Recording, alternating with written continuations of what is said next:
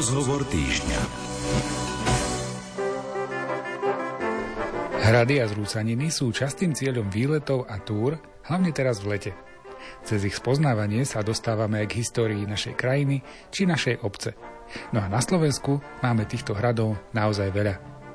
Z takmer 300 známych hradov zostalo však dodnes ani nie 100 zrúcanín či malých ruín, z ktorých veľká časť je pomerne málo známa a navštevovaná. Historik a učiteľ Tomáš Grančaj vďaka práci na svojej knihe Zabudnuté hrady podrobne zmapoval a navštívil takmer 40 hradných lokalít východného Slovenska. A veruje o čom rozprávať. Presvedčíme vás o tom v dnešnom rozhovore týždňa, ktorý vás práve pozývame počúvať. Reláciu pripravujú majster zvuku Jaroslav Fabián, hudobná redaktorka Diana Rauchová a redaktor Martin Ďurčo.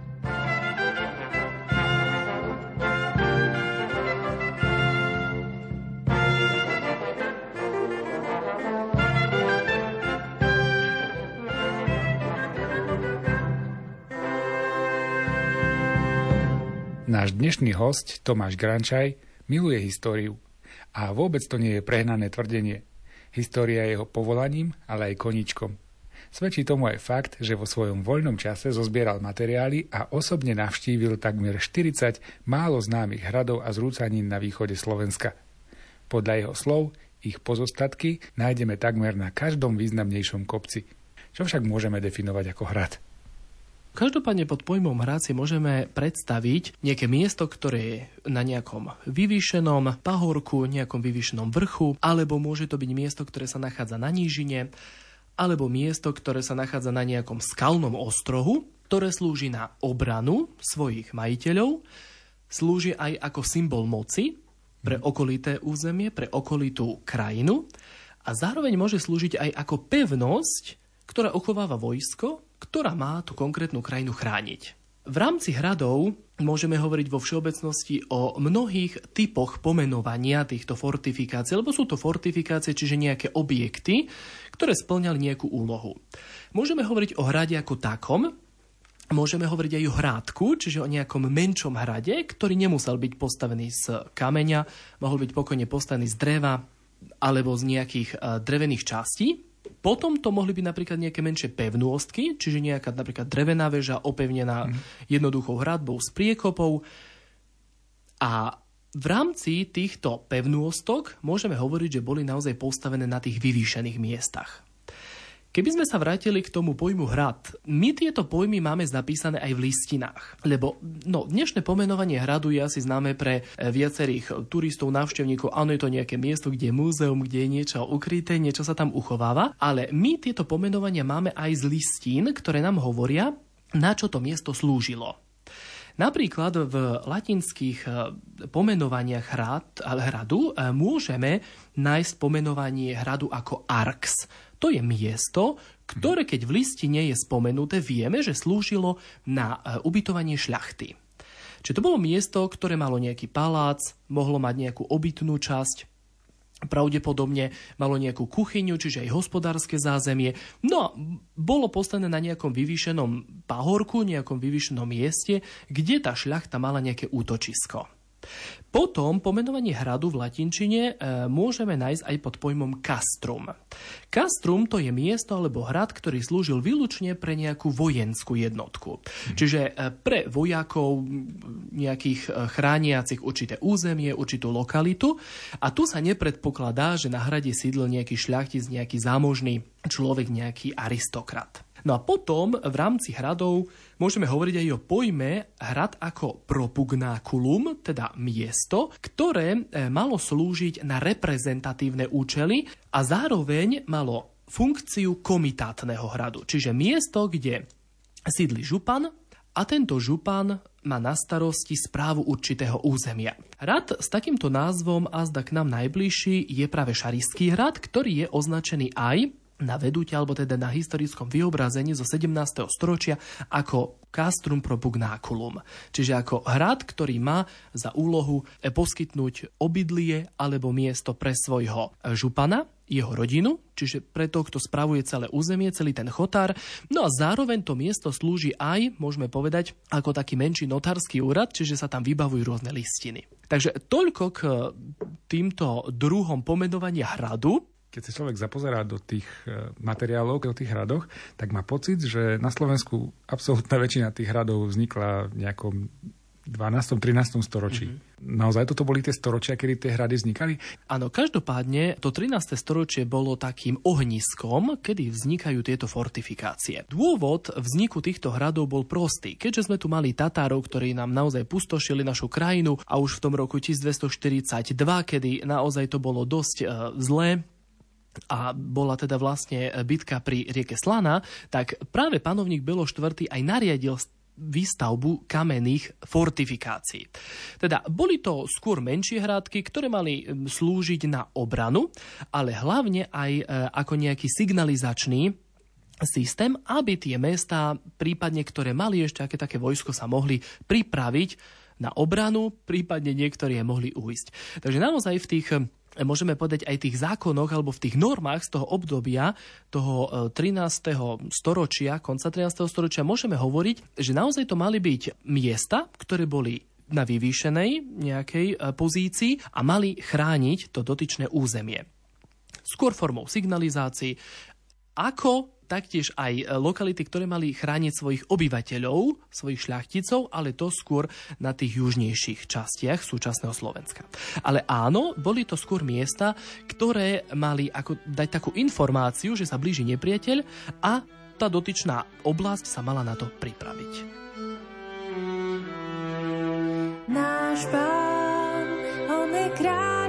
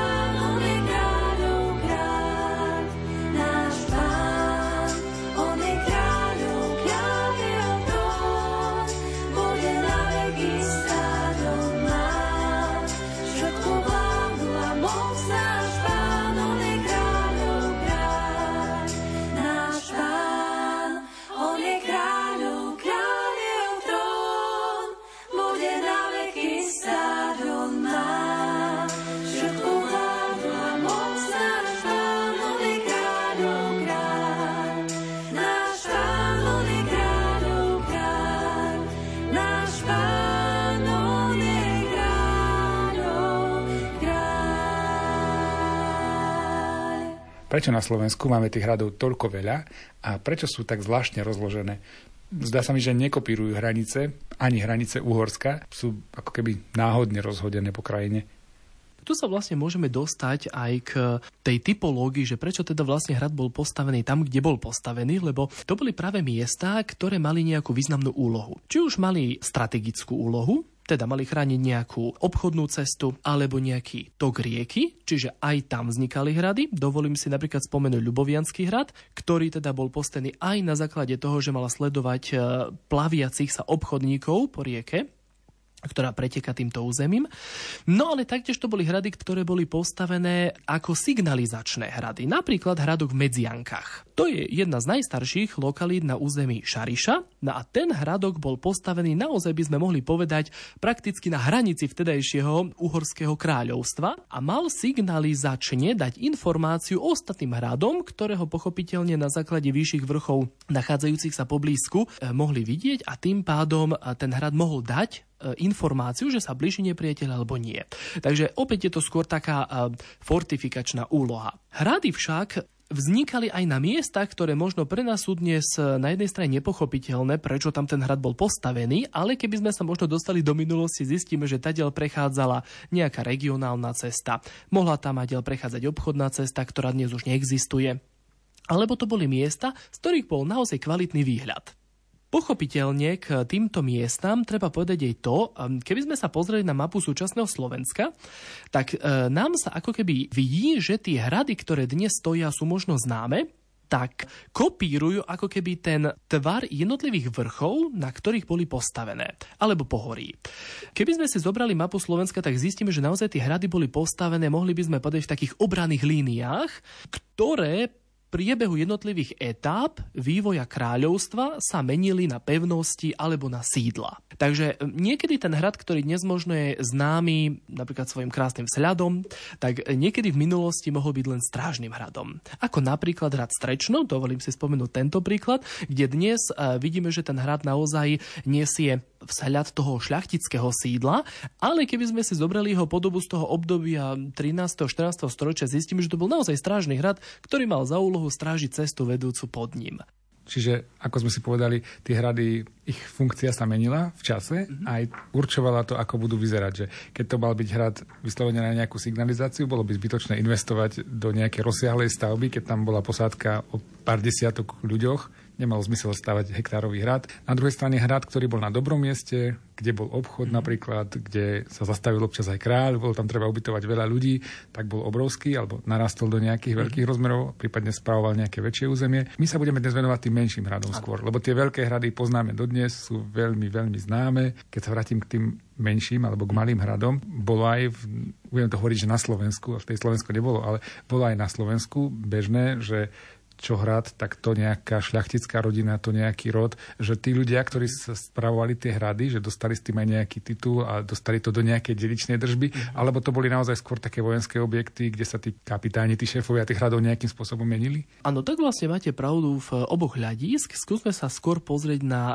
obe tieto typy, lebo vlastne ste povedali konkrétne typy tých jednotlivých lokalít a na základe toho boli postavené. V rámci hradov treba povedať, že ak išlo o šľachtický hrad, teda je veľká pravdepodobnosť, že ho dala postaviť šľachta, čiže nejaký ich člen rodu a na tom mieste potom sídlili. Boli typy hradov, ktoré dali postaviť šľachtici, slúžili napríklad e, ako vojenské lokality, ale v priebehu jednotlivých e, storočí zanikli, lebo šľachta sa rozhodla presťahovať na iné miesto.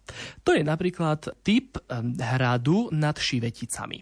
Čiže hradok nad Šiveticami, maličký hradok, ktorý pozostával z jednej veže centrálnej, okolitých hradieb, ten dal postaviť teda šľachtický rod Bebekovcov, ale neskôr zanikol. Potom máme hrady, ktoré dali postaviť miestne orgány. Mohli to byť napríklad kráľovská kancelária alebo aj úrad župana, ktorý dal nariadenie, na tomto mieste by sa mal postaviť hrad pre signalizačnú e, úlohu alebo pre vybranie mýta, ako mýtna stanica a podobne. Tie hrady pochopiteľne opäť e, dlhodobo neexistovali, keďže vlastne ich existencia bola založená práve na tej konkrétnej úlohe, ktorá sa mohla meniť v priebehu e, jednotlivých epoch. A potom máme aj také typy hradov, ktoré dali postaviť napríklad biskupy, alebo dala postaviť církev, na našom území je to napríklad Nitrianský hrad a to je miesto, ktoré teda bolo postavené e, na prioritnú úlohu ako sídelná lokalita pre miestneho biskupa. V rámci biskupských hradov e, môžeme hovoriť o takomto hrade, no nie biskupskom, ale o hrade cirkevnom aj na území východného Slovenska, konkrétne o hrade, o hrade Kisak. No a tento hrad Kisak, ktorý síce dnes už neexistuje, istý čas vlastnil pre pošt, ktorý síce sídlil v Uhorsku, ale priamo sa nezdržiaval na tomto hrade. Takže môžeme naozaj za istých okolností tvrdiť o tomto hrade, že bol vlastne cirkevný.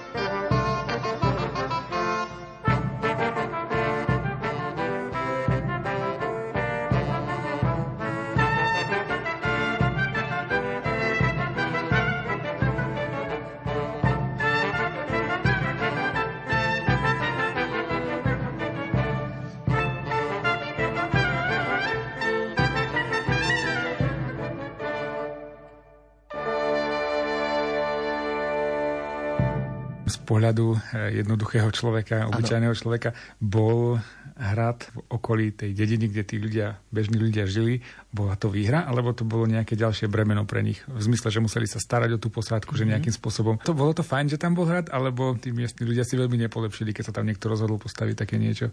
Áno, tak každopádne treba sa pozrieť na túto otázku z pohľadu tej úlohy toho hradu. Ak hrad mal úlohu nejakej správnej jednotky, ktorá spravovala celý región, tak naozaj na ten hrad prichádzali aj obchodníci, prichádzali aj rôzni kupci, ktorí mohli mohli zabezpečiť bohatstvo aj pre miestnu lokalitu, ktorá patrila tomuto hradu. Pochopiteľne jednotlivé hrady mali aj lokality, teda obce, ktoré museli odvádzať nejakú dávku týmto hradným pánom alebo služobníkom, ktorí na hrade slúžili, lebo sa stretávame aj s takými informáciami, že napríklad hradný kapitán dostal za odmenu kaštiel v nejakej obci. A teda samozrejme musela tá obec istým spôsobom odovzdávať dávky tomuto hradnému kapitánovi. Takže no, pohľadu tej ekonomickej, hospodárskej oblasti bola to istým spôsobom aj pozitívna správa, že ten hrad stojí na tou lokalitou. Ak napríklad si zoberieme možno nejakú vojenskú pevnú ostku alebo vojenskú pevnosť, ak na tom hrade sídlili vojaci, ktorí mali na starosti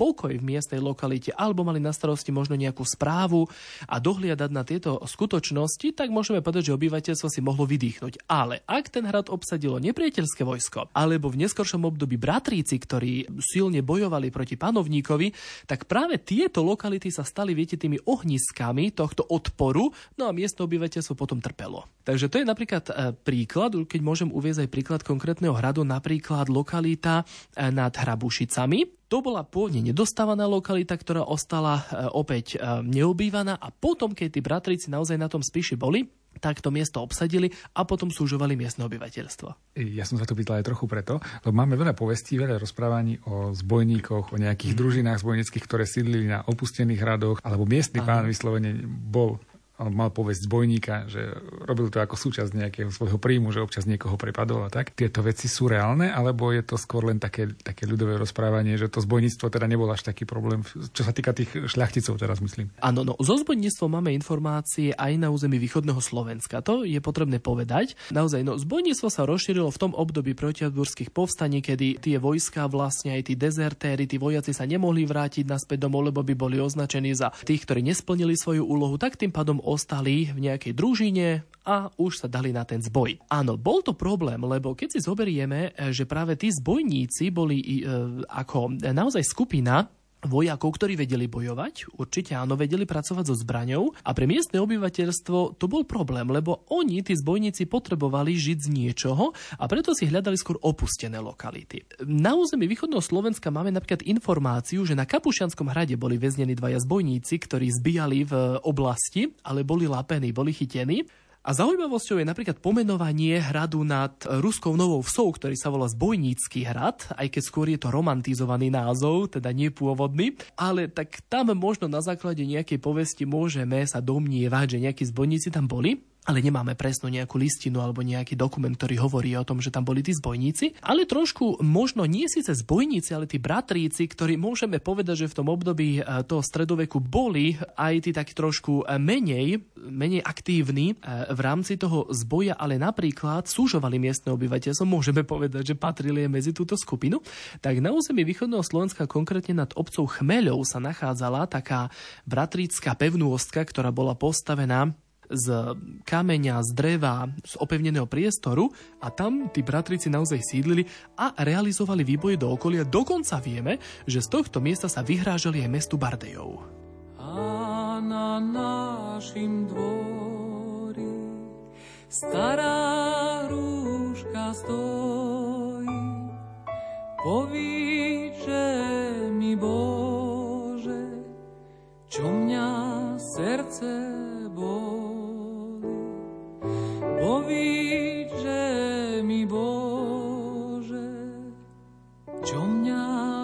Srdce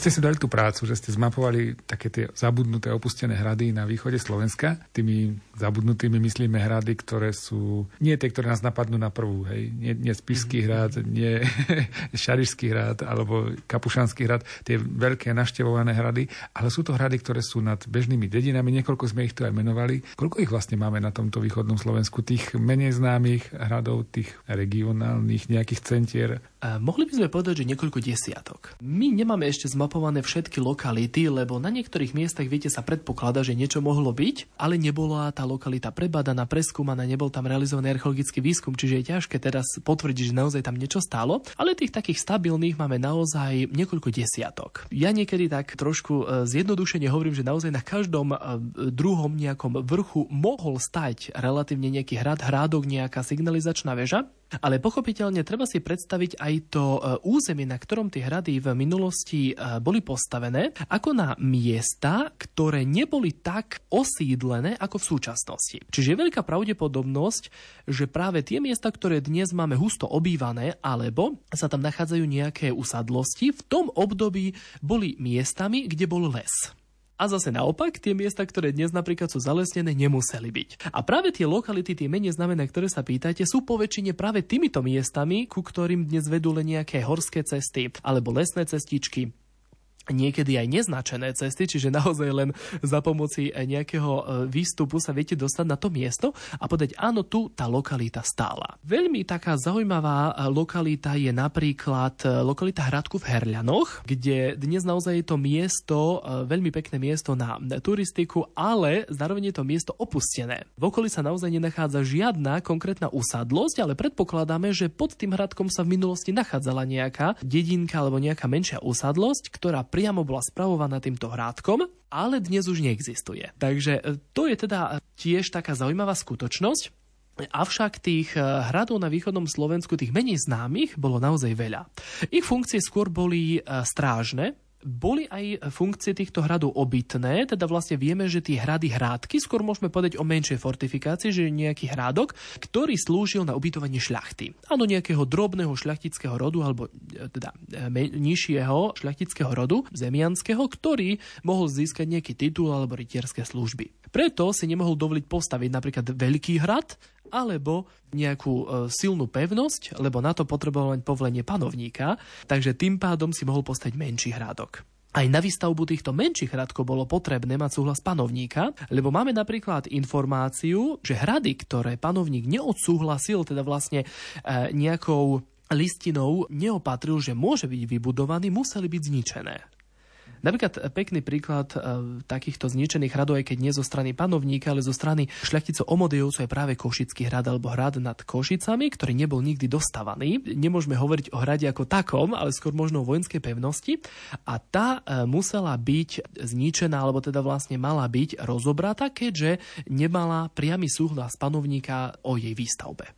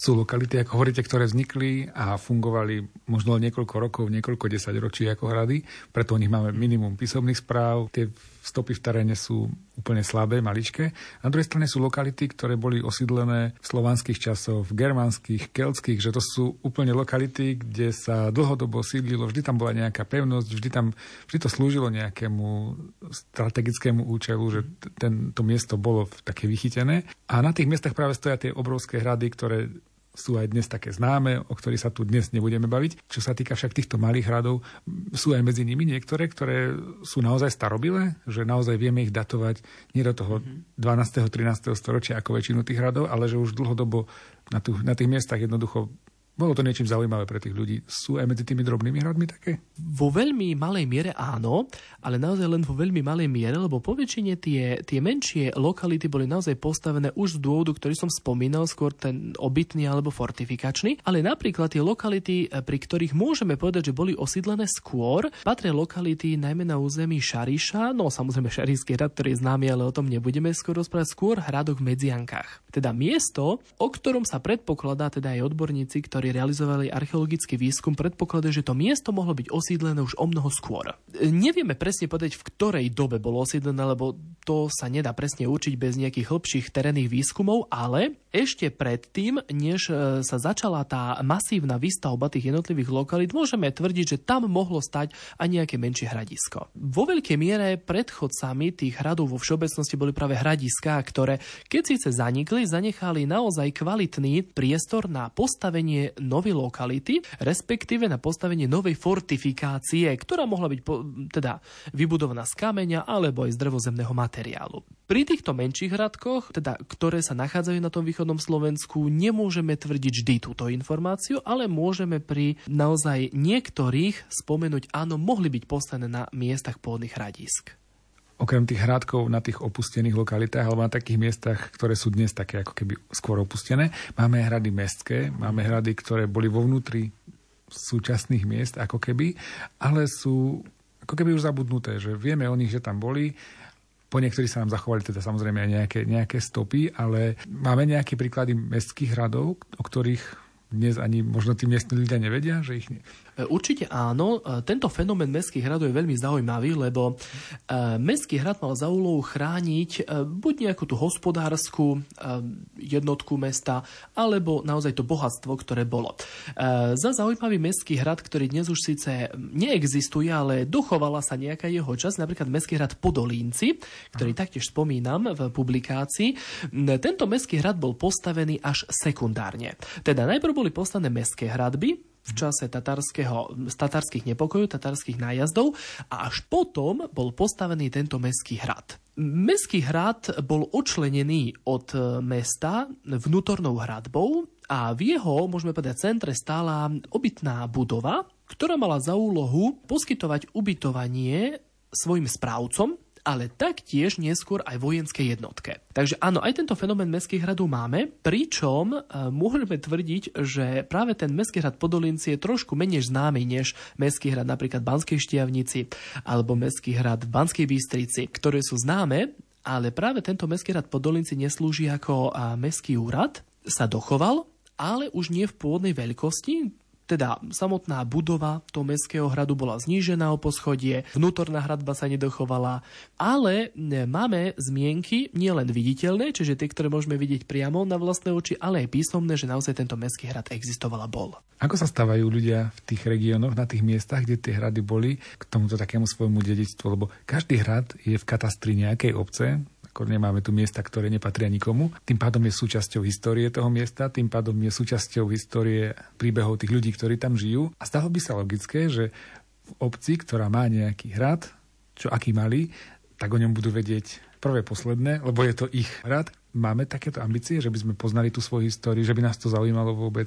A čo ma veľmi teší, tak naozaj viacero dedín má na svojich obecných oficiálnych webových stránkach spomenuté informácie o týchto lokalitách, čo je naozaj veľmi chválihodné v dnešnej dobe, lebo sú to naozaj miesta, ktoré sú menej známe, prípadne tie, o ktoré možno bežný návštevník ani neprejaví záujem, ale pochopiteľne no, tá ambícia tu je. To je veľmi dobré. A na nej sa dá stavať potom aj prezentácia dotyčného miesta. Sú lokality, ktoré sú naozaj označené, kde máte aj informačné tabule, máte aj dokonca sprievodné chodníčky k tej lokalite, na ten hrad, takže to je taktiež istý znak toho, že e, miestne obyvateľstvo sa zaujíma aj o svoju históriu, čo je naozaj veľmi pekné, lebo my ju máme veľmi peknú, bohatú a veľmi zaujímavú. Ale máme aj tie lokality, ktoré sa nachádzajú v katastroch obcí niekde úplne mimo nejakej frekventovanej časti.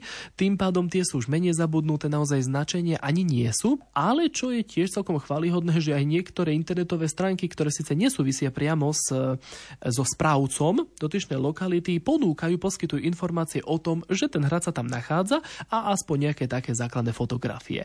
Takže tým disponujeme a to, to sa veľmi teším, že, že sme nezanevreli až tak na tie svoje dejiny, aj keby to mohlo byť trošku lepšie. Oj zacvele fialočke,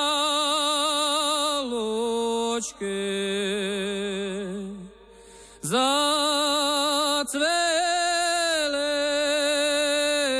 usi hore dole nočke,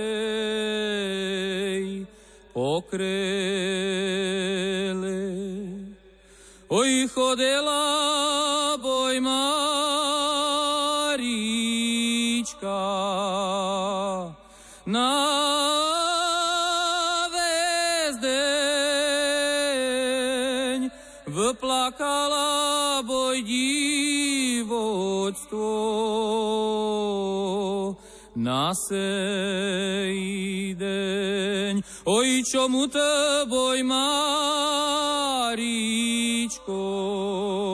не тужиш, бо те більше дівчинонько не будеш. Bez kidom išla Beskydom išla, Beskydom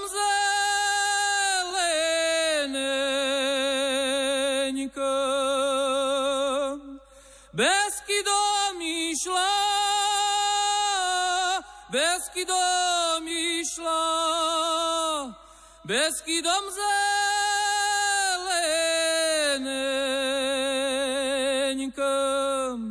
Rozmowlają розмовляючи з легенем молоденьким, розмовляючи, розмовляючи з легенем молоденьким.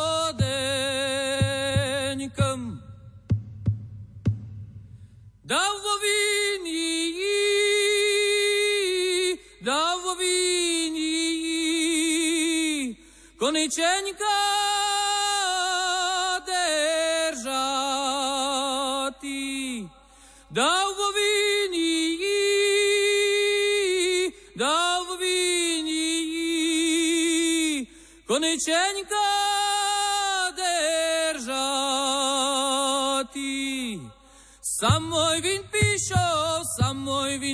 dušou do rýženku hledati.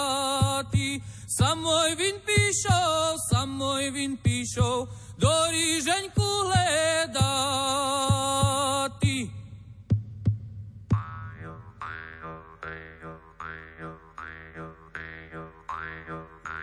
Oj, probila spolonenka, bila ja ovečka, люблю тебе, файна любко, та й твої словечка. А як будуть вівчі река білі вівці пасти, Будуть наша співаночка за хрестами пласти. Ой, кувала не задуйка, та й колопотічка. А хто їй склав співаночка Іванова Марічка? На тім боце препотоце солома горіла. Прийде, прийде легенеку, я се розгоріла. Ой, добра ніч, файна любко, добра ніч, добра ніч, бо я йду в полоненьку по овечки на ніч, бо я йду в полоненьку по овечки на ніч, бо я йду в полоненьку по овечки на ніч. Čo stalo za zánikom väčšiny týchto hradov? Tu na Slovensku máme tú smolu, že sa tu odohrávali práve tie protihabsburské povstania. Tedy zanikla väčšina tých hradkov, alebo jednoducho prirodzene nejako boli opustené, lebo už sa to nehodilo z nejakých dôvodov, aby tam ľudia boli? Áno, tie menšie hradky mohli zaniknúť e, aj z dôvodu toho, že páni sa rozhodli presťahovať do iných luxusnejších lokalít. Neskôr v období už toho raného novoveku, kedy sa stavili tie prvotné kaštiele, tak tá šľachta si povedal, že sa presťahuje práve do nich a ten pôvodný hrad, ktorý síce opustili, si ešte nechali ako takú zábezpeku, že čo ak, keď naozaj príde nejaký nepriateľ. Čiže už vtedy môžeme povedať o takom prvom úpadku týchto lokalít, kde ten hrad vlastne už tú funkciu toho obytného strediska ako keby neplnil a presunula sa táto úloha na iný, e, inú budovu, iný typ budovy. Potom so zanikom hradov môžu súvisieť aj boje, ktoré ste spomínali, ale nemusia to byť len tie protihabsburské povstania, ale môžu to byť aj boje s Turkom, kde napríklad naozaj tí Turci spôsobili to, že tú lokalitu obsadili, zničili, buď bola vypálená, alebo bola opustená. Môžu to byť dôvody aj tej skutočnosti, že šľachtici medzi sebou sa napríklad nepohodli a jednotlivé hradky si medzi sebou dobíjali, ako napríklad hrad um, stojaci um, nad um, obcov Zlata Baňa. A práve o tento hrádok bojovali dvaja šľachtici a my vieme, že bol naozaj tak poškodený, že si vyžadoval značnú opravu. Takže máme aj takúto informáciu, že zánik týchto lokalít mohol byť aj takto smerovaný. A potom pochopiteľne, áno, z väčšej miery už v čase tých protihabsburských povstaní a môžeme povedať rôznych náboženských bojov tie lokality zanikli, ale aj so zanikom lokalít súvisí opustenie nielen šľachticov, ale aj obyvateľstva tej konkrétnej lokality. Že obyvateľstvo si povedalo, že buď e, sa bude urbanizovať a prejde do, me- do mesta alebo do rôznych miest, alebo jednoducho vymrelo a tá lokalita zanikla. Dôležité je povedať, že naozaj každý ten hrad alebo každý hrádok musel mať nejakú hospodárske, nejaké hospodárske zázemie. E, lebo bez hospodárstva ten hrádok veľmi ťažko mohol existovať. Či už e, naozaj potraviny, alebo aj voda, alebo aj tie služby, ktoré poskytovalo to obyvateľstvo sídliace poblízku, a keď zanikajú takéto dôležité hospodárske jednotky, tak samozrejme s nimi mohol zaniknúť aj samotný hrádok. Možno je taká zaujímavosť, ktorá sa spája aj s konkrétnymi eh, miestami, eh, s konkrétnym hradom, konkrétne Hanigovským hradom.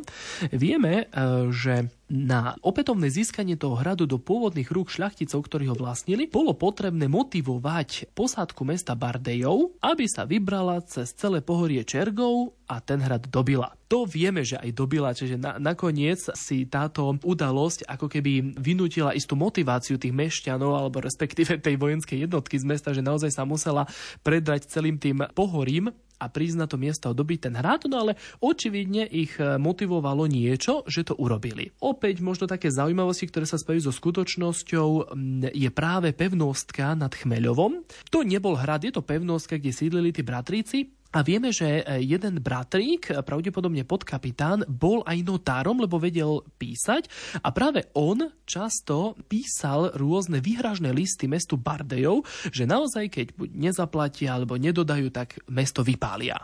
E, čo je veľmi zaujímavé, lebo naozaj takému mestu ako Bardejov, ktoré malo aj svoju vojenskú jednotku, sa vyhráža, to bolo naozaj odvážne na tú dobu. A keď si zoberieme možno aj pozíciu súčasnej obce Chmeľov a mesta Bardejova, tak chcelo to značnú snahu prejsť prejsť isté územie, aby len k tomu mestu prišli tí bratríci, nie to ešte, že ho dobili. Takže no, to je tiež taká úsmevná skutočnosť, ktorá sa spája priamo aj s nejakým dokladom, že to vieme, že to takto bolo. No a tiež taká celkom zaujímavá e, informácia o tom, ako táto lokalita zaniká, e, že teda naozaj tí bratríci medzi sebou ako keby sa nepohodli. No samotný e, panovník slúbil bratríkom, ktorí sídlili na týmto chmeľovom, že on im zaplatí tú sumu peňazí, keď miesto zbúrajú a opustia. A oni sa roz rozhodli, že to tak urobia, lebo je to pre nich výhodnejšie. Takže možno takéto zaujímavosti. Viackrát sme spomenuli knihu Zabudnuté hrady, ktoré ste autorom. Na záver si ju trochu predstavme. Tá kniha asi stojí za takéto prečítanie, za to také nahliadnutie, takže predstavte nám ju. Tak kniha Zabudnuté hrady je písaná predovšetkým ako obohacujúca publikácie o poznanie menej známych hradov, ktoré dnes možno človek ani nepozná, že naozaj stáli, ale vieme o nich, že stáli. Kniha rozpráva o jednotlivých lokalitách súčasného východného Slovenska, takže prináša informácie o hradoch, ktoré sa v minulosti nachádzali na území Spiskej stolice, Abovsko-Turnianskej stolice, Šariskej stolice, Užskej stolice, Gemerskej a Zemplinskej stolice. Čiže hrady sú delené do týchto územných celkov, v ktorých kedysi stáli, no a potom pochopiteľne eh, kniha hovorí o týchto miestach z pohľadu ich histórie, čiže približujem túto históriu lokalít z pohľadu toho, ako to bolo naozaj. No a potom pochopiteľne každá tá časť, ktorá hovorí o hrade, má aj časť o jeho architektúre. Čiže ako vyzerá súčasný stav miesta, ako prípadne vyzeral v minulosti a každý jeden hrad alebo každá jedna lokalita je doplnená aj o plán alebo ak bola možnosť aj o model toho hradu, ako vyzeral. Publikácia obsahuje 35 lokalít. Hradu východného Slovenska ich o mnoho viac, ale e, nám sa tu pošťastilo ako keby e, zozbierať tieto lokality. No a pochopiteľne ako keby adresuje čitateľovi to nepoznané a ukončil by som to možno takým latinským, takým príslovím, ktoré osobne som si uh, predstavzal, keď som začal písať tu teda vlastne knihu ako cum scientia ad veritam, čiže s poznaním k pravde.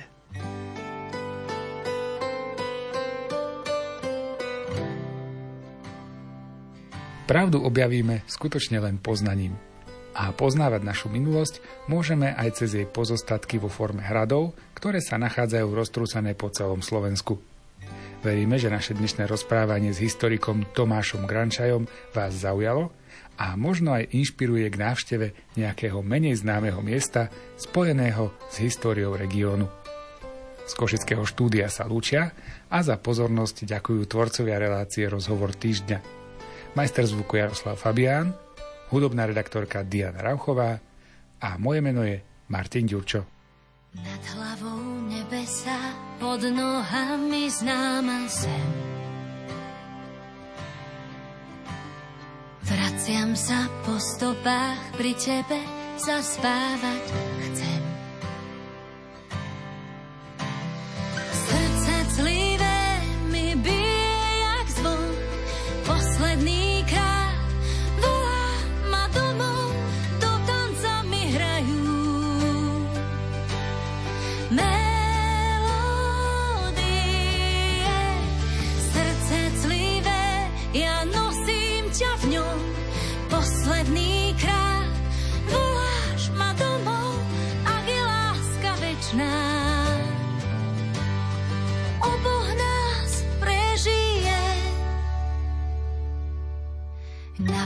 Pleciach bremena, v batohu spomienok pár.